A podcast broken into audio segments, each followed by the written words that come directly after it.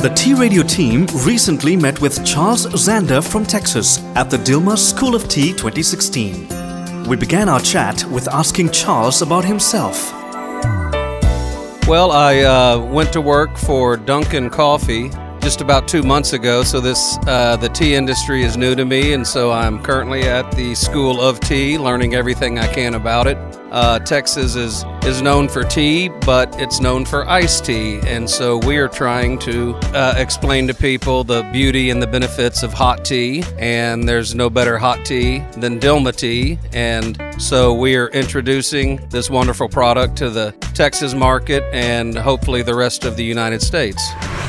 Considering this was the first time he was visiting Sri Lanka, we asked him what he felt about the country, the culture, the food, and the Dilmah School of Tea. I've been here for about six days and uh, I've loved every bit of it. The local flavors and food have been fantastic. Uh, the local people have been even better. Uh, one thing I've noticed is, is the smiles when we went out to the, the tea farms and met the ladies that picked the tea and to see the children.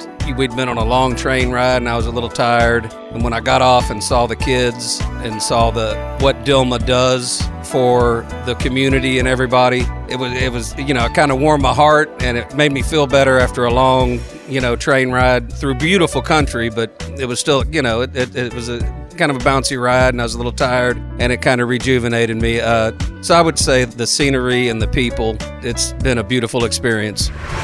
We asked him how he came across the Dilmah brand. I came across the Dilmah brand through my boss, Mills Duncan, who is the importer for the United States. And so when I went to work for him, he did his best to explain it to me, and he said, Well, the best way you're going to learn is to go to the School of Tea. And so this is my formal introduction into the Dilmah brand. Mills had been here and knows the brand well, but there's no better way to learn it than School of Tea. And uh, I'll leave here with more knowledge than I ever thought I would have of hot tea and of not just hot tea, but, but of Dilmah tea because there's a difference.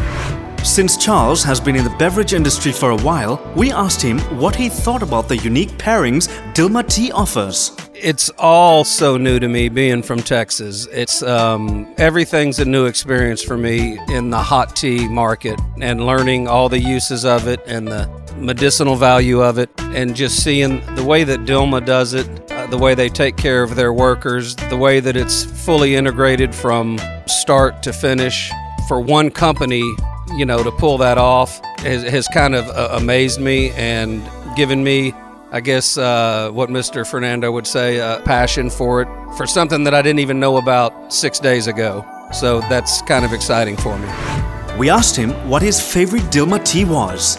You know, my, being from Texas, and we drink a lot of coffee, so I would say the Brilliant Breakfast, you know, one of the, or the English, the little bit darker. I think that's something that we can hope to have appeal in the States because uh, we're a coffee drinking nation, the United States is. But if we can show people that you can still get that flavor and that boldness, but also get antioxidants and get health benefits, I think that there's value in that. Um, and then the, my other favorite in a, a, true tea would be the chamomile. And I think I said it wrong. I think it's pronounced chamomile, but I'm from Texas, so I'll call it chamomile.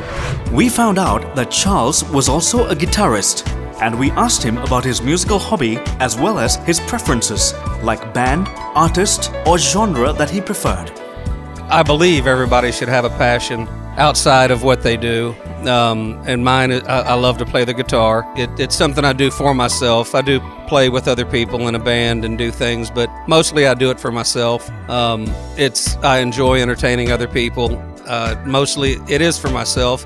My favorite musical artist? Uh, well, I, the reason I picked up a guitar was uh, I saw Keith Richards playing the guitar in about 1980, and he looked really cool. You know, he had a low strung, uh, low low hung Stratocaster, and I thought, man, that's cool. You know, and when you're young, you want to look cool. You're you're trying to meet girls. So I bought a guitar to try to meet girls. And then I started playing it and I thought, wow, this is kind of neat, you know. And so my inspiration for picking up the guitar was uh, was to meet girls. But then I started learning about music, and my early influences, if you're from the States, it, it's blues music. Guys like, I don't know if how many of your listeners have heard of guys like Muddy Waters and John Lee Hooker, and, and Stevie Ray Vaughan was a uh, Texas legend as far as guitar players go. Uh, Willie Nelson. There's almost too many to name. There's a guy, Buddy Guy, who is fantastic. Uh, I would encourage anybody listening that, that hears these names, look them up on YouTube and just, just give it a chance and check it out. It's, it's some phenomenal music.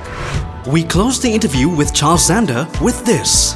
There's so many things that when, when you come from, from Houston, Texas, and you come over here, I wish I could have brought my children, and I say children, I've got a 16 year old and a 21 year old. I would love for them to experience another part of life. And one thing I take away, I learned a lot about Sri Lanka and the hardships that uh, people have been through here. There's people that have lived their whole life with war on their face, you know, with, with strain on their face, and, and that's no way to live. And I think that what I saw now, that maybe the waves have settled down a little bit because the people here still smile.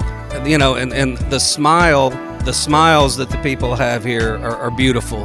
And, I, and I, will I'll take that with me. You know, when I'm feeling down and I'm thinking, oh, I got it bad, I, I'm, you know, things aren't going my way, you know, I, will think of Sri Lanka and think, you know, things aren't so bad. a lot of those folks got it rough and they, they managed to keep a smile on their face. T Radio brings you words of wisdom from men and women of achievement on VIP Chat over a cuppa.